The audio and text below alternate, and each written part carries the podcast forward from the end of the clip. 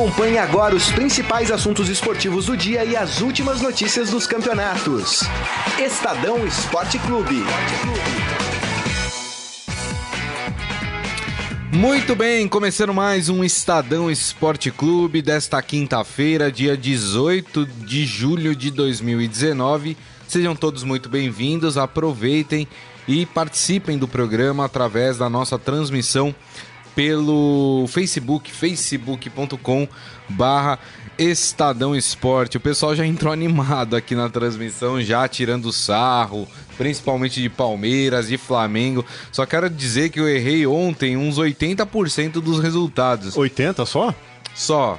Assim, eu errei, na verdade, quem passa, porque o resultado de Palmeiras e Inter eu acertei. Ah, tá. Os 90 e o minutos. resultado de Flamengo e Atlético Paranaense eu acertei nos 90 minutos. Ah, tá. Eu errei quem passou nos pênaltis.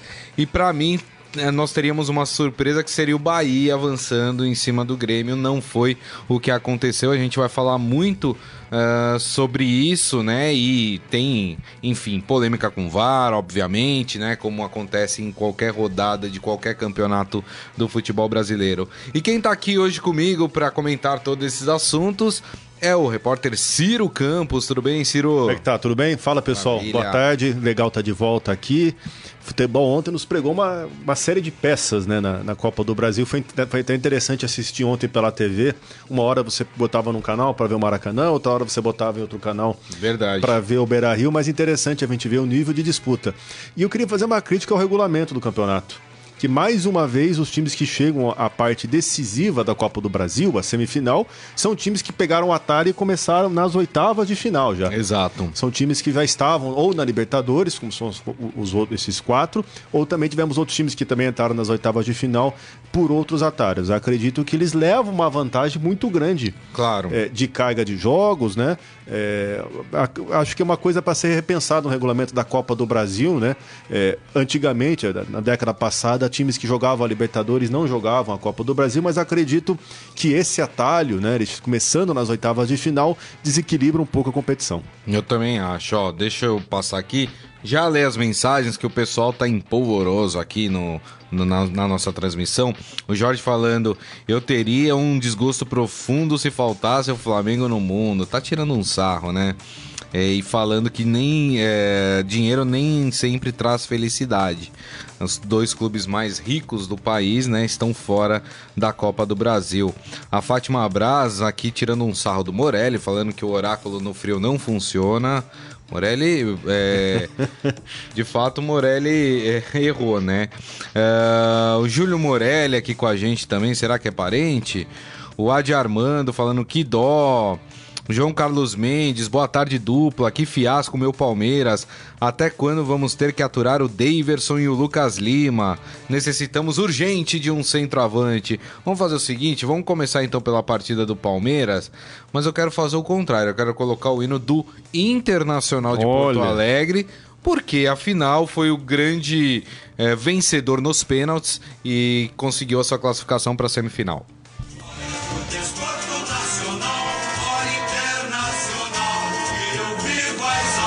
Vamos lá, nessa partida. Indiscutivelmente, o, o Internacional foi melhor do que o Palmeiras ontem é, nos 90 minutos. Pelo menos foi a equipe que mais procurou o gol, que estava mais afim de jogo. Achei o Palmeiras muito mal, muito mal para um, uma partida decisiva de Copa do Brasil. É, o pessoal falou do Lucas Lima. Bom, né, falar que o Lucas Lima tava, Você já avisou, né? dormindo em campo é um pouco, né? Você tinha avisado já. É, já é retórica isso, porque, enfim, acontece sempre. É, de fato, eu concordo com, com quem falou do Daverson aqui. Não dá para entender por que, que o Daverson é titular do time do Palmeiras. Tudo bem, vai, tem na reserva o Borja, mas não poderia entrar o William Bigode ali? É, eu acho que com o tempo vai acabar. Porque não Vai dá, acabar entrando. Né, Apesar que eu acho que o William não tem o perfil que o Felipão gosta de ser um atacante alto, que cabeceia, né? O William é mais baixinho. O, o Felipão, desde o começo da carreira, né? Ele teve Jardel como centroavante, já teve, enfim, é, outros jogadores que desempenharam esse papel. Mas fica uma lição pro, pro Palmeiras. Eu achei o time, é, apesar de todo o poderio e de toda a regularidade que o Palmeiras tem no Brasileirão e na temporada, eu senti que faltou espírito de mata-mata, espírito copeiro pro Palmeiras. Uhum. Achei o time entrando muito desligado ontem, jogadores numa outra rotação, enquanto o Inter preparou um ambiente de festa, de é. decisão ontem, né? Uhum. No Beira Rio, o time chegou com um ônibus é, recebido calorosamente pela torcida, um ritmo forte, enquanto o Palmeiras tocava a bola, tentava é, fazer um jogo meio. Ah, uma hora a gente vai resolver, uma hora vai, vai sair nosso gol. E eu também não entendi muitas alterações que o Palmeiras fez ao longo é, da partida, né? Acaba... São alterações a lá Filipão, né? Sim. É, são as alterações sim, sim. que ele faz, geralmente. Acaba o primeiro tempo, o time tá perdendo por 1 a 0 Ah, vamos acelerar o jogo. Daí coloca o Moisés. Não é muito o perfil do, do, do, Moisés fazer esse tipo de jogada, né? Então acredito que o Palmeiras, até ao meu ver, é, mereceria ter perdido no tempo normal por 2 a 0 Acho uhum. que aquele gol do Cuesta que foi anulado é, após consulta no VAR nos minutos finais foi um lance legal, né? Mas o Palmeiras também precisa abrir o olho, porque na semana que vem tem um outro mata-mata e o time não tem ido bem em competições desse tipo. Apesar de liderar o Campeonato Brasileiro, de estar tá invicto é, há muito tempo nessa competição, em mata-mata o time tem patinado principalmente nos pênaltis. Nas últimas seis disputas de pênaltis que o Palmeiras teve, perdeu cinco. Então a gente vê como o time, talvez, na hora de decidir, é. precisa ter isso que eu, que eu falei há pouco, o sangue nos olhos. É. Aliás, muita gente, né, chamando a atenção aqui que mais uma vez o Dudu não foi relacionado para bater o pênalti, é um dos principais atletas do Palmeiras, mas é impressionante. Na hora desse, desse tipo de decisão, é, o Dudu não dá as caras, né? E, e, precisa ser cobrado por isso. É um dos maiores salários do elenco, é um dos melhores jogadores do elenco, e na hora do vamos ver, não vai. É complicado, né, Ciro? Talvez ele tenha o trauma, porque ele perdeu pênaltis importantes também, né, como na final do Campeonato Paulista de 2018 pro Corinthians, né? Talvez na hora, ó, quem que bate agora? Quem que são cinco? Talvez acharam melhor, né? Engraçado que não tava, ele não foi nem o sexto nome, né? Que o sexto nome foi o Moisés, né? É. Não foi nem não foi nem listado, né? É uma polêmica também para o palmeirense ver é, quais jogadores se prontificam. Né? Ontem, ontem tivemos até jogadores que não, a gente não via comumente batendo pelo Palmeiras, como Sim. o Luan, que chutou na trave nas costas do goleiro e entrou. Exato. Mas enfim, ele, ele, eles compareceram, né? Mas eu, se tem algo positivo no jogo de ontem para o Palmeiras, é justamente o Everton que é um goleiro que chegou com pro, que os bem. palmeirenses perguntavam, mas poxa, por que o outro goleiro? Temos Praze Jailson, por que esse daí?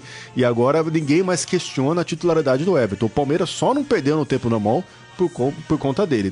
Defesas é. muito importantes, foi um jogador seguro e nos pênaltis fez a parte dele. Ele pegou o pênalti que era decisivo, ele fez a parte dele. Pena que quem estava com a bola nos pés não fez. É verdade. É, me chamou muito a atenção, né? E aí a gente vê mudanças de pensamentos em relação aos treinadores. Enquanto o Filipão estava ali preocupado em manter o time coeso na, na parte defensiva, né? Não estava se arriscando muito. O Odair Helman, pelo contrário, no final do jogo tinha, sei lá, quatro atacantes jogando lá. Ele foi colocando gente ali para tentar decidir um jogo no tempo normal que, é, que não é uma prática muito comum no futebol brasileiro, porque assim, tava 1 a 0 final de partida, geralmente o que o técnico faz? Ah, vou dar uma segurada, vou levar para os pênaltis e aí é sorte, né? É, não, o, o Odair Helman tentou ali a, a, todo momento ganhar o jogo, coisa que o Filipão não fez, né? É... E a bola puniu. E a bola puniu, exatamente. É, eu só discordo do Ciro quando ele, ele falou que ele acha que não foi falta. Eu até acho que foi falta ali. Acho que não foi nem o, o Cuesta que faz o gol, né? Que, que faz a falta no Felipe Moledo, Melo. Acho que foi o Moledo. É, foi o Moledo que dá uma deslocada no Felipe Melo ali para tirá-lo da jogada e abrir espaço pro pro, pro Cuesta fazer o gol de cabeça. Mas é discutível, concordo, o lance, enfim. Mas acho que também não foi isso que. Não, de forma alguma. É, que interferiu no resultado da partida. A anulação do pênalti que foi dado pro Palmeiras em cima do Felipe Melo também foi correta. O jogador do Inter nem encostou. É no Felipe Sim. Melo, né? E o Palmeirense tem que lembrar também que foi só 1x0 aqui em São Paulo. E o Palmeiras é. fez 1x0, acho que antes dos 15 minutos de jogo, e depois não fez mais nada. Chegou Exato. a ameaçar, poderia ter pressionado mais. Isso. Só que o placar de 1x0 em São Paulo foi muito magro. É, o, o, Palmeiras gosta. É, se você pegar essa sequência invicta do Palmeiras no brasileiro, quase é, várias vitórias é 1x0, 2x0. Para campeonatos de pontos corridos, isso basta, porque 1 a 0 e isso. 8 a 0 Exato. é 3 pontos. Só que no mata-mata é traiçoeiro, porque além de não te permitir erro, o mata-mata muitas vezes exige do treinador a mudanças mais ousadas, mais sangue frio. Isso. Tá perdendo fora de casa o jogo decisivo, não troca seis por meia dúzia. É. Você tirar um coelho da cartola para surpreender o outro time. E o Palmeiras é um time muito previsível nisso também, nas alterações. Tanto, tanto é que é previsível que você até já sabe quem que é o time A, o time B que vai jogar, que vai ser é. poupado, né? É, então o perfil do Palmeiras para mata-mata ainda não está adequado. Fica uma lição para o time é, nessa Libertadores, tem semana que vem jogo contra o Godoy Cruz, conseguir aprender um pouco com esses erros e mostrar algo diferente para surpreender a equipe argentina. É, acho que isso ficou evidente, né? O, no primeiro jogo o Palmeiras foi melhor, mas o Inter no segundo jogo foi melhor e foi melhor do que o Palmeiras no primeiro jogo, né? O Inter teve mais volume de jogo dentro mais dos postura seus domínios, também. mais postura do que o, o Palmeiras quando jogou aqui no, no Allianz Parque. É, o Filipão, depois da partida.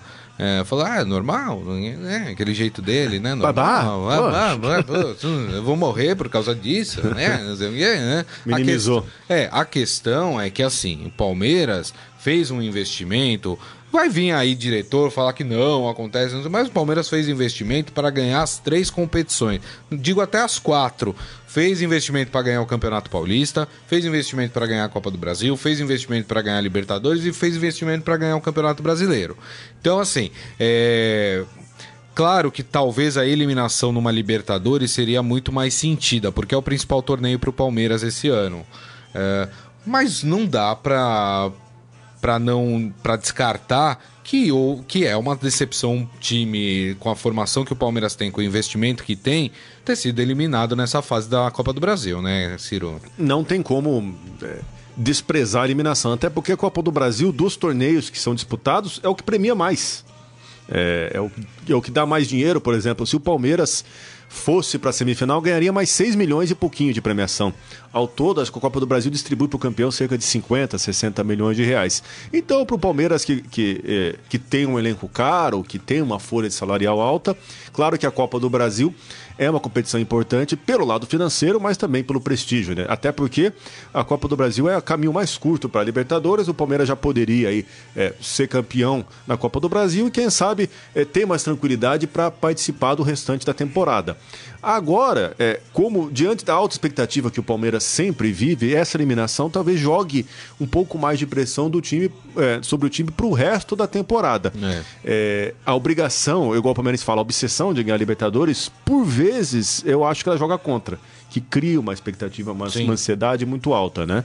Então o Palmeiras vai ter que saber lidar com isso e, como eu falei há pouco, lidar também com as lições que essa é, eliminação gerou. Né? O Palmeiras está folgado no brasileiro, mas se continuar entrando em mata-mata com essa postura meio desligada, pode se dar mal. Inclusive, até vi, vi alguns palmeirenses comentando ontem nas redes sociais, eu até é, considero a, a, comparação válida. Acho que essa postura do Palmeiras contra o Inter ontem lembrou um pouco a postura do Palmeiras contra o Boca na semifinal do ano passado. Entrou para segurar o jogo no mata-mata, entrou porque tinha um resultado de empate que considerava mais favorável, mas no fim é. foi pouco. Exatamente. E acho que o que talvez é, deixou uma pulga atrás da orelha do palmeirense é exatamente o desempenho no mata-mata, né? Ó, a gente perdeu na Copa do Brasil pro Inter, tem o mata-mata agora. Aliás, agora Libertadores é só mata-mata, né? E talvez isso que o palmeirense tenha ficado um pouco assim.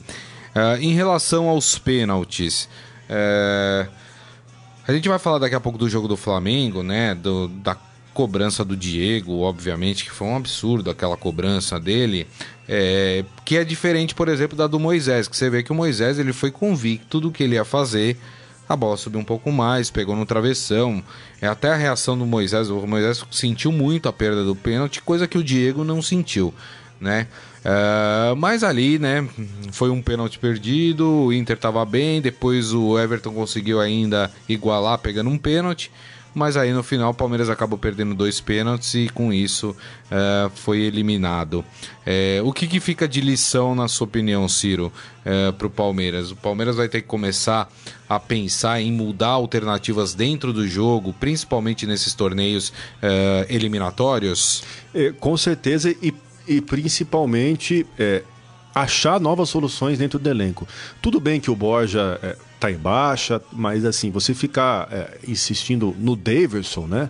É, só porque é o único centroavante, talvez mudar o estilo de jogo, mudar mudar as peças, por exemplo. Ontem, talvez senti falta de um Gustavo Scarpa entrando é. para dar mais movimentação, mais toque de bola. Um Muita gente questionou, né? Por que o Lucas Lima e não o Gustavo Scarpa no time? Né? Exato, né? ou até mesmo uh, uh, ano passado, por exemplo, o Rafael Veiga teve um papel de destaque, muito, foi muito importante no Atlético Paranaense, na Copa Sul-Americana. Por que não colocá-lo também uh, novamente nesse jogo? Enfim, porque parece que o Palmeiras, assim, tem um time A e tem um time B. Parece que tá uma casinha, é uma casinha, né? Um bloco, né? Parece que a gente não consegue muito misturar as peças entre esse bloco A e bloco B, sendo que na verdade num jogo de tamanha importância, no mata-mata, você pode ter a flexibilidade, né? Parece que o Palmeiras está muito preso a esses modelos, né? Quem sabe o time possa pensar melhor nisso, fazer uma mescla melhor desses, desses elencos, desses grupos separados, né? Até porque a, a partir de agora o Palmeiras vai ser muito mais cobrado por dimensões de mata-mata. Vale é. lembrar, o Palmeiras fez a melhor campanha da fase de grupo da Copa Libertadores nos dois últimos anos, é, incluindo este, mas no ano passado é, ficou frustrado porque caiu na semifinal. No, no, Campeonato Paulista, o Palmeiras também tem feito campanhas muito boas nas fases é, prévias, mas chega na fase decisiva e parece que o time não vai, né? Então o Palmeiras vai, vai ter que provar também para si mesmo também para a torcida que não é um time só de, de pontos corridos, é um time que sabe decidir. E chega a ser curioso também, Grisa, porque o Filipão um técnico que historicamente ficou conhecido por ser copeiro, né? Por ganhar muitas competições de Copa do Brasil, ganhou Copa do Mundo, e não era um técnico talvez muito associado a pontos corridos, né? É. Mas a gente vê agora aqui no Palmeiras que ele tem justamente sofrido nesse tipo de competição, Exato. que até então era tido como o grande carro-chefe dos trabalhos dele. É verdade. Deixa eu passar aqui no, no nosso Facebook, o Jorge falando que para ele o Palmeiras foi a grande decepção das quartas de final e que o Flamengo tem um histórico de depois de Oba-Oba ser eliminado em mata-mata. A gente vai falar muito do Flamengo. É, Isaías falando aqui, com certeza o futebol não é uma ciência exata. Os milionários e poderosos Flamengo e Palmeiras, os dois melhores times do momento eliminados na Copa do Brasil. Serve para o meu Cruzeiro também, pois no contexto geral o Atlético Mineiro foi melhor. É, o Cruzeiro, olha, ficou por um tris é, de não, não ter seu jogo levado aos pênaltis também, né? O Atlético chegou muito perto de fazer 3 a 0 uh, e devolver o resultado. O Michel Caleiro falando: o Felipão é medroso. Eu acho que não é medroso o caso do Filipão, acho que é uma convicção que ele tem. Ele acha que o futebol é aquele jeito, daquele formato. Sempre foi. É, e acabou. Ele, é, ele sempre né? foi. Historicamente, é, ele, ele, não muda. Assim, né? É, exatamente. É, é, o, o Felipão foi, ganhando, foi campeão da Copa do Brasil em 2012 com o time do Palmeiras, um elenco muito inferior, mas ainda assim foi campeão invicto. Mas ele não abria mão daquele jeito, daquele jeito dele. Era bola parada, é, centroavante, no caso o Betinho, que até que foi o autor do gol do título, né? É. Ele tem esse estilo de jogo. É a proposta dele há anos de futebol assim. É isso. O Adi Armando, para ele, também não foi suficiente o empurrão pro, é, pro Felipe Melo se deslocar. Falando, é só ver bem a imagem. Uh, o Henrique Machado Tigre. Então, pessoal, até quando vocês vão falar que Verdão e o Mengo são favoritos em tudo? O VAR vem ajudando o Palmeiras. Uh, esse final de semana o Peixe encosta mais no time do Palmeiras, né? Uh, ele que é Santista aqui, o Ivan Jorge Cury, vergonha. E o Henrique ainda fala que para ele vai dar Grêmio na Copa é, do Brasil. O Grêmio é um time muito copeiro, né? Enfim. É, mas, é, respondendo aqui ao Henrique, né? A gente faz, quando a gente faz uma análise, a gente faz por vários motivos. A gente faz quem é o líder do campeonato? É o Palmeiras. Quem é o terceiro? É o Flamengo. São os dois times melhores colocados no Campeonato Brasileiro, estão classificados na Libertadores. A gente dá o favoritismo porque tem um elenco muito maior do que os outros, jogadores melhores do que os outros, mas é óbvio, futebol, alguém disse aqui que não é uma ciência exata, não, pode é. acontecer. Né? Apontar né? favoritismo não é adivinhar o que vai acontecer. O PSG milionário perdeu a Copa é. da França, né? Então, não, o favoritismo recaía para Palmeiras e Flamengo por uma questão lógica, né? Pela qualidade do elenco, pela qualidade, pela regularidade dos resultados ao longo da temporada, mas por isso que o futebol é tão, é empolgante, né? Você pode ter tudo a favor, pode jogar melhor, pode chutar mais vezes e não passar é. de fase ainda. E o mais importante falar, de novamente, o Inter foi melhor que o Palmeiras. O Inter mereceu a classificação, né? Não teve problema de arbitragem, não teve problema de nada. É, quem foi dentro de campo. O Inter é, conseguiu sua classificação dentro uh, de campo.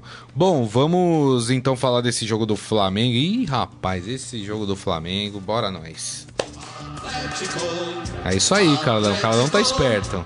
Quem classificou foi o Atlético Paranaense. Foi outro rubro-negro, né? É, exatamente. Então é o hino do, do Atlético que a gente coloca. Uma outra curiosidade também, os quatro semifinalistas da Copa do Brasil são é, os quatro são liderados por treinadores gaúchos. É verdade, tem razão. Thiago Nunes, Renato Gaúcho, Odair, Odair Helma e Mano e Menezes. Mano Menezes, verdade, tem toda a razão. E outros dois foram eliminados, né? O Roger Machado, Roger Machado e o Filipão. E o Scolari. É isso aí.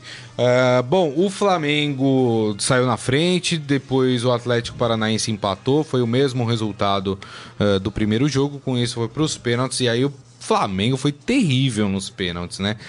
Um pênalti mais mal batido do que o outro, né? Claro, a gente vai destacar o do Diego, mas o que me chamou a atenção é o seguinte, né? A gente falava aqui que ficou aquele oba-oba em cima do time do Flamengo depois da vitória por 6 a 1 contra o Goiás. E a gente falou, gente, precisa analisar é, o adversário, né? É claro que o Flamengo teve seus méritos para fazer seis gols, mas é, não dava para tirar aquilo como, olha, como já mudou o Jorge Jesus, não sei o quê. Até porque nesse jogo contra o, Goiás, um problema apareceu, é, que é a questão da linha alta, que o, o Jorge Jesus gosta de jogar.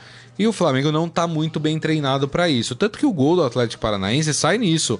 É, no aproveitamento ali da, da linha alta do Flamengo. É, foi dado uma bola para o Rony ali. Ele saiu em velocidade. Saiu em velocidade, cara a cara com o goleiro. É, fez o gol. É, mas importante falar também que o Atlético Paranaense não jogou mal ontem, né? Teve um momento do jogo, inclusive, depois do primeiro gol, que o Atlético Paranaense teve chance, inclusive, de conseguir a sua classificação Sim. no tempo normal. Agora eu te pergunto, Ciro, é normal, no caso do Flamengo, com um técnico que chegou aí há um mês, um mês e meio, ter essas oscilações? É normal, é, até porque o, o, o Flamengo, na verdade, se superestimou a goleada sobre o Goiás, que foi talvez um resultado é, atípico, né? O Goiás não tem a mesma qualidade do Atlético Paranaense. E o Flamengo vive, desde a época do Abel, sempre tem esses alto, altos e baixos, né? E é interessante a gente destacar também uma outra polêmica que teve nesse jogo, que foi a questão do gramado. O Flamengo apontou que o, o, Atlético Paranaense, ao jogar em Curitiba, leva uma vantagem pelo piso ser sintético. Isso favorece o estilo de jogo do Atlético, mas no gramado natural, jogando em casa, o Flamengo não fez valer também o seu mano de campo, não. né? O Atlético, como você bem mencionou, também jogou bem, também criou chances, não tremeu diante do Maracanã com quase 70 mil pessoas, né? É, então, assim, falta pro Flamengo jogar bola. É. Falta pro Flamengo. Isso é tempo. Acho que o Jorge Jesus, o português recém-chegado, um cara com conhecimento, um cara que pouco a pouco vai arrumar o time. O que o Filipão falou também vale para o Flamengo. Ninguém morreu. O Flamengo tem a Libertadores, está muito bem no Campeonato Brasileiro. O que acontece com o Flamengo e aconteceu também com uma série de clubes é depositar que a parada da Copa América transformaria tudo num milagre, transformaria tudo num time, deixaria o time voando, deixaria o time invencível. É. Mas na verdade não é bem assim. Mas o Flamengo tem um bom time, tem que se recuperar logo, não tem que deixar essa pressão pela eliminação. É, digamos, prejudicar o time ou, sim, ou cortar sim. cabeças, né? Como é o caso do Diego, e tem que levantar a cabeça e seguir em frente. Semana que vem tem Libertadores, né? E o Flamengo tem boas condições de fazer um papel convincente. E assim, é... justiça seja feita, eu critico muitos técnicos brasileiros aqui, né? E acho que com razão eu critico. É porque a gente vê muito mais do mesmo, né? A gente vê o mesmo com o Mano Menezes, a gente vê o mesmo com o Felipão, a gente vê, né? E enfim, e o futebol está evoluindo e, e, tem elogiado na contramão os técnicos estrangeiros que chegam aqui no Brasil e tentam fazer algo diferente, né? Embutir um, um outro pensamento até para resgatar o futebol brasileiro. Mas tem alguns técnicos brasileiros que a gente precisa destacar o trabalho. É, o Thiago Nunes é um deles, vem fazendo um trabalho excepcional no Atlético Paranaense. O Atlético não é um time com um grande elenco, mas é um técnico que não tem medo de jogar. Foi para o Maracanã, é, diante de 70 mil torcedores, enfrentou o Flamengo de igual para igual, não teve medo e foi aí agraciado com a classificação por causa da sua coragem. O Odair Helman é outro técnico que também dessa nova geração tem um pensamento diferente de futebol, não tem medo de ganhar partidas, né? Uh, tanto que a gente até comentou aqui que terminou o jogo aí com quatro jogadores na frente, tentando vencer a partida contra o Palmeiras, enquanto o Filipão uh, se resguardou ali uh, nessa questão. Que bom que a gente tem visto técnicos brasileiros também saindo daquela mesmice que domina o futebol brasileiro, né?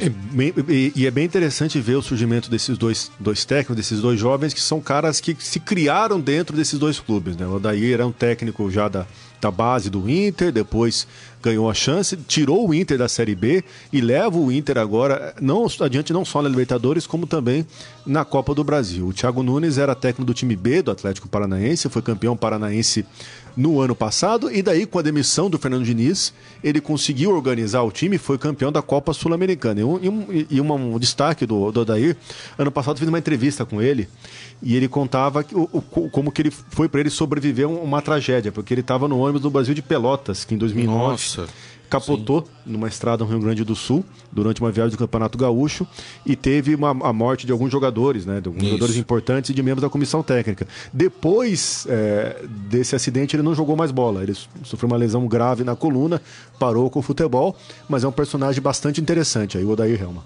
É isso aí. Agora vamos falar dos pênaltis, né? O Flamengo que teve pênaltis terríveis, né? Batidos. O Everton bateu mal. É... Hum quem foi o outro que perdeu? Foi o Vitinho. O Vitinho também bateu mal. Teve demais. um outro que bateu e o goleiro defendeu também no canto esquerdo, que eu não vou lembrar o nome quem foi o. o... É, teve, teve um do Atlético Perderam três pênaltis. Né? Perderam, e o, perderam três pênaltis. É, e né? o outro foi o Diego. Foram três: Vitinho, o Everton e o Diego. Foram os três. E o Atlético Paranaense perdeu. Perdeu um só. Perdeu um só.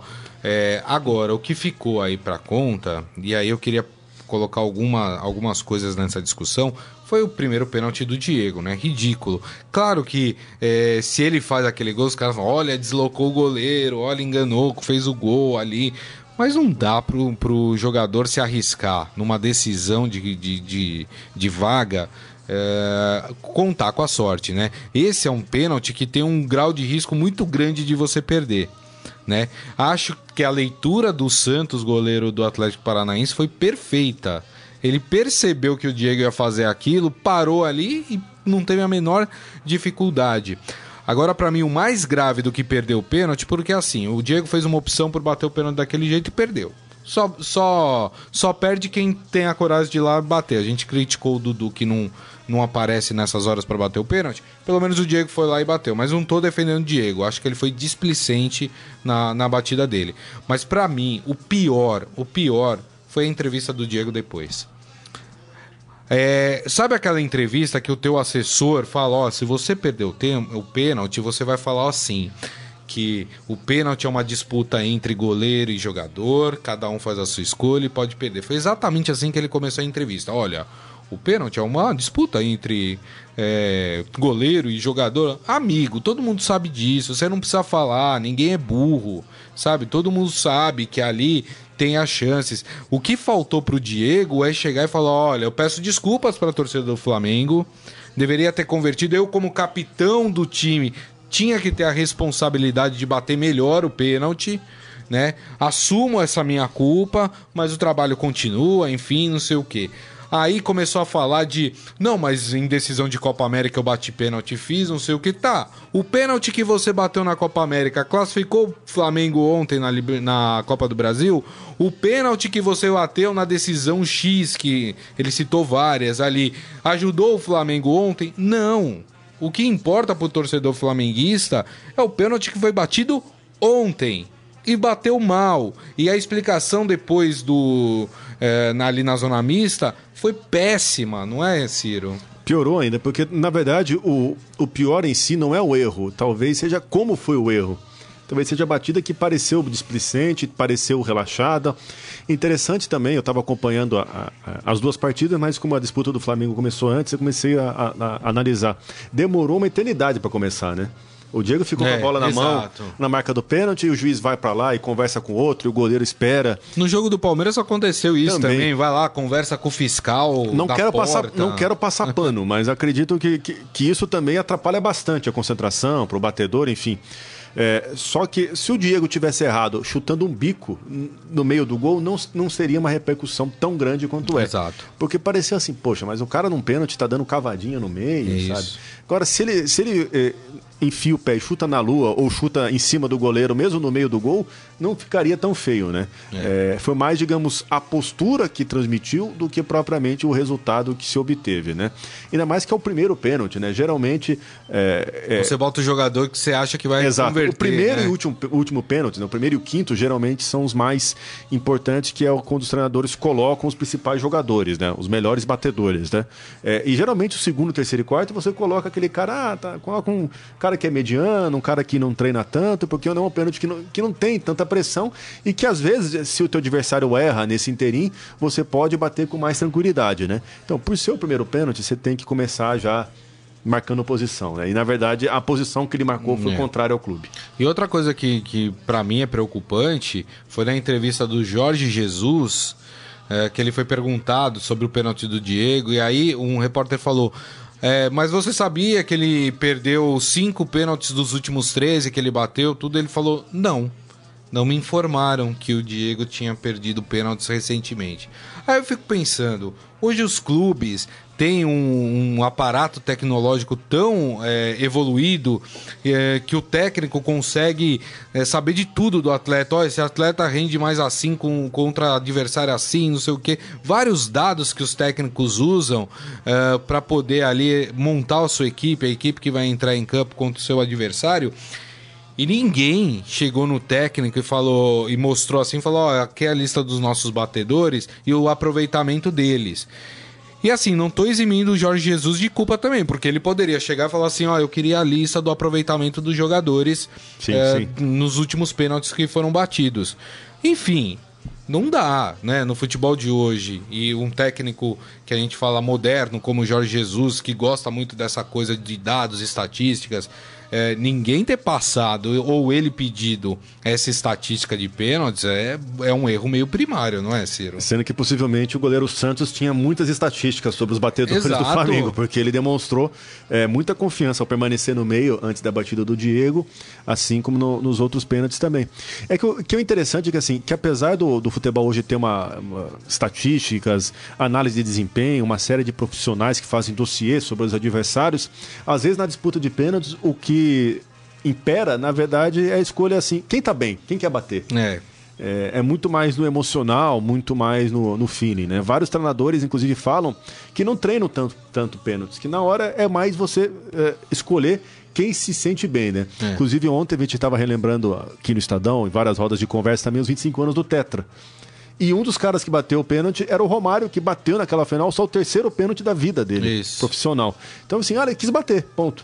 É, então, às vezes, o- isso ainda no futebol impera mais, digamos, o lado emocional do que o estatístico nos pênaltis. É verdade.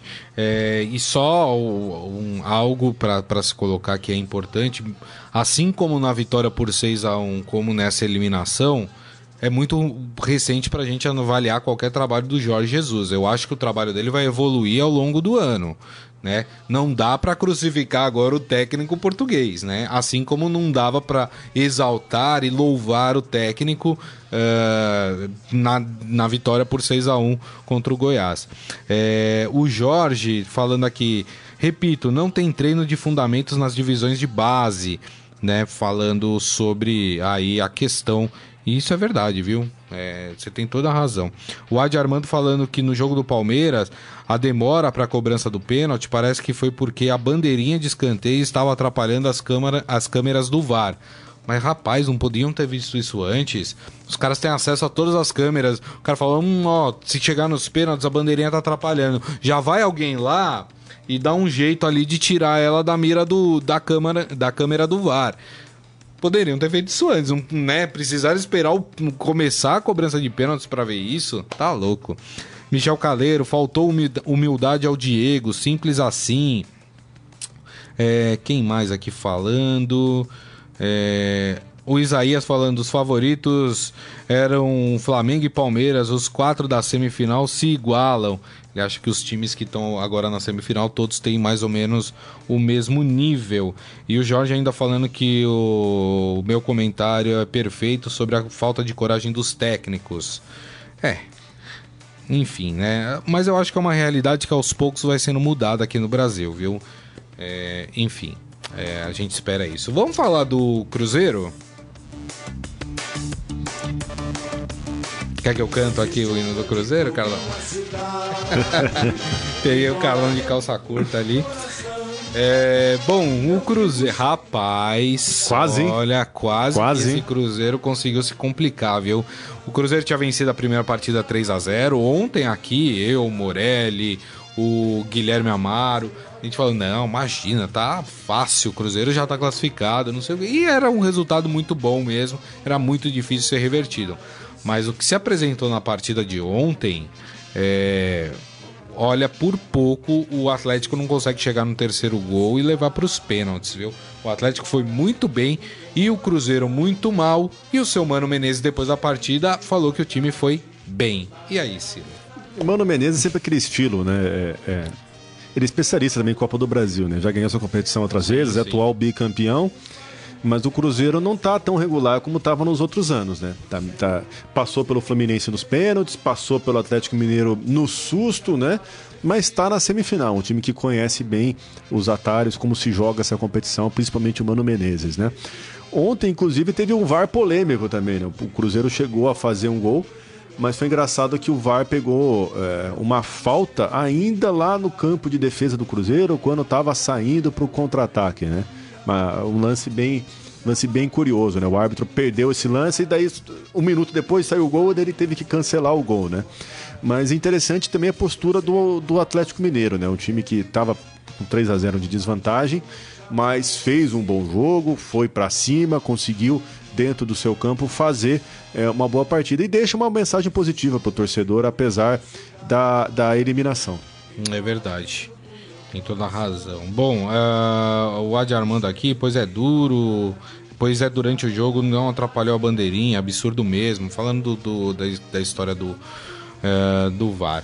Uh, tivemos também um outro classificado, né? Ontem, o. E eu errei o resultado, eu achei que o Bahia ia vencer o Grêmio, mas quem ganhou foi o Grêmio. Vamos falar dessa partida entre Grêmio e Bahia. Pode colocar o hino do Grêmio. Até a pé nós iremos.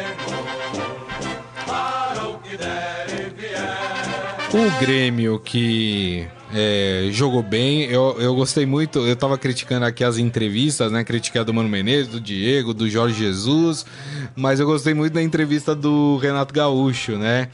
Ele. Porque teve um foguetório lá de madrugada no hotel onde estava o time do Grêmio.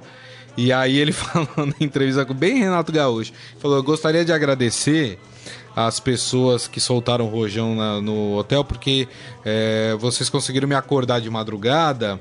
E como eu não tinha muito o que fazer, eu comecei a pensar no jogo e consegui armar uma estratégia para vencer o Bahia. Então queria agradecer porque é, esse, essa galera do rojão aí me ajudou a pensar como Genial. vencer sempre, o, o Bahia. Sempre o grande frasista, é. nosso Renato Portaluppi. Eu achei demais. Eu falei, nossa, olha, saiu bem dessa, dessa situação. Uh, o Grêmio, que é um time copeiro, a gente não se cansa de falar, né? O Renato Gaúcho também já ganhou Libertadores né, em mata-mata, enfim, o Grêmio tá sempre chegando.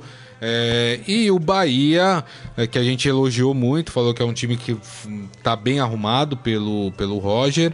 Uh, mas não consegue, não tem tradição como o Grêmio e a tradição essas horas pesa, né? Pesa porque tinha tudo na mão para fazer um grande jogo, conseguiu fazer teoricamente o mais difícil, que era empatar fora de casa com o Grêmio, com a fonte nova lotada, mas aí faltou talvez uma experiência, uma tranquilidade para definir a partida. O Grêmio, assim como o Cruzeiro, é, tem uma grande tradição na Copa do Brasil, mas não vive uma temporada positiva. Talvez o Grêmio ainda é, esteja mais maduro do que o Cruzeiro neste momento, né? É, Grêmio começou mal no Brasileirão, o Renato Gaúcho falando, oh, uma hora vai decolar, uma hora vai dar certo, uma hora vamos partir. E aí meio que é, aos trancos e barrancos, o time tem indo bem no brasileiro. E na Copa do Brasil também chega na semifinal depois de ter passado pelo Juventude, né? Pegou um time teoricamente mais fácil, um time de Série C nas oitavas de final, e passou pelo Bahia, né? É, o Grêmio é um time de tradição, é um time que já ganhou a Copa do Brasil cinco vezes e que agora vai ter um encontro com o Atlético Paranaense, né? Até tem uma grande expectativa no sul do Brasil para quem sabe ter uma final Grenal na Copa do Brasil, né? Já que o Grêmio está de um lado na semifinal e o Inter do outro. A gente só vai conhecer os mandos é, da, das semifinais da Copa do Brasil no dia 22 e as semifinais no dia 7 e 14 de agosto. E falando um pouco dessas semifinais, né? Grêmio Atlético Paranaense, Cruzeiro e Internacional. Me parece até um, um dos nossos amigos aqui na transmissão falou que tá tudo muito igual, eu também acho. Eu acho que os times, esses demais, quatro, se demais, igualam, né? Demais. E ainda por cima que os quatro têm uh, Libertadores nas próximas semanas, né?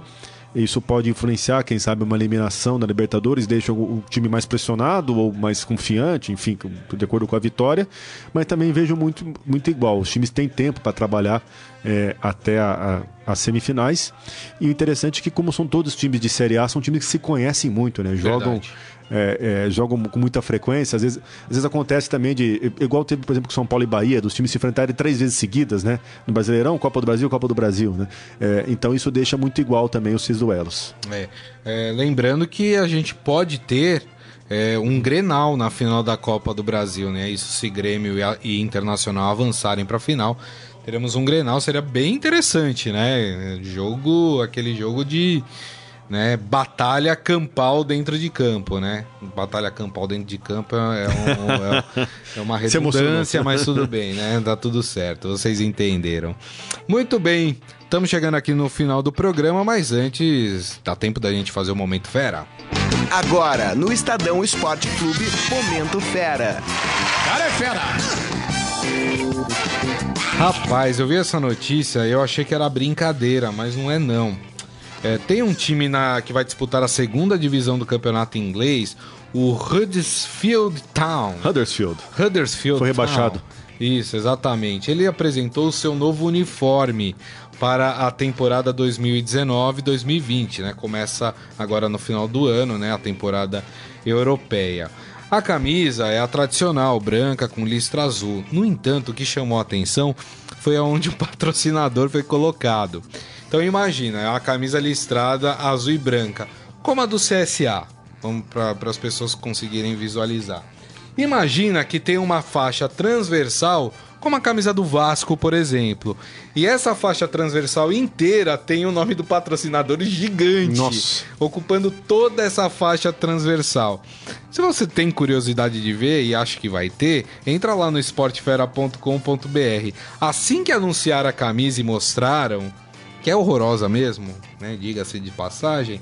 A torcida, né, e alguns ingleses ali olhando aquilo não pouparam os memes, né? Teve um até que escreveu que é a camisa mais horrorosa do futebol mundial. E é feio mesmo, viu, gente?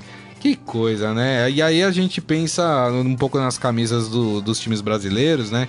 Que virou aquela. O macacão po... de piloto? E macacão de piloto ou, ou poste de iluminação, né? Que tem um monte de, de propaganda colada, né? Impressionante, né? É, eu, Faltou tato. Foi aí. engraçado, foi curioso até você, você mencionou a camisa do Huddersfield. Lembrei da camisa do Corinthians anos atrás, que tinha um patrocínio de um desodorante na altura justamente da axila. Ah, é verdade, né? Coisa feia também, é verdade. porque porque hoje os times trabalham até com seis ou sete locais diferentes na camisa de patrocinador. Não é, não é só patrocinador master no peito, tem a barra. Então por isso até mesmo que hoje muitos times jogam com a camisa para fora. E é justamente para que seja exibido também o patrocinador. Né? É. Mas aí para jogar com a camisa para fora não pode vender o calção, né? A parte sim, de trás, sim, porque sim. aí cobre, né? É tudo. Até patrocínio da meia hoje já tem, né? Rapaz, que coisa, não? É isso aí, mas. Enfim, né? Os times também necessitam do, de ganhar dinheiro, né? E às vezes é uma exigência do patrocinador aquilo. E muitas vezes, se é um clube que não tem condições de se manter sozinho, o time acaba aceitando essas condições. Olha lá no esportefera.com.br. E assim nós terminamos o Estadão Esporte Clube de hoje, agradecendo mais uma vez a presença do Ciro Campos. Obrigado, viu, Ciro? Valeu, pessoal. Obrigado. Até a próxima. É isso aí. Obrigado a todos vocês aí que estiveram conosco. Lembrando que daqui a pouco esse programa estará disponível em formato podcast. Não percam, é bem legal. Ouçam aí no caminho da sua casa, né? Dentro do carro, no ônibus, no metrô, que é bem legal. Tem os aplicativos para ouvir o podcast: Deezer, Spotify, Google Podcasts, iTunes, enfim. Uh, queria agradecer mais uma vez, lembrando que amanhã, meio-dia, o Estadão Esporte Clube estará de volta. Grande abraço a todos. Tchau. Você ouviu Estadão Esporte Clube.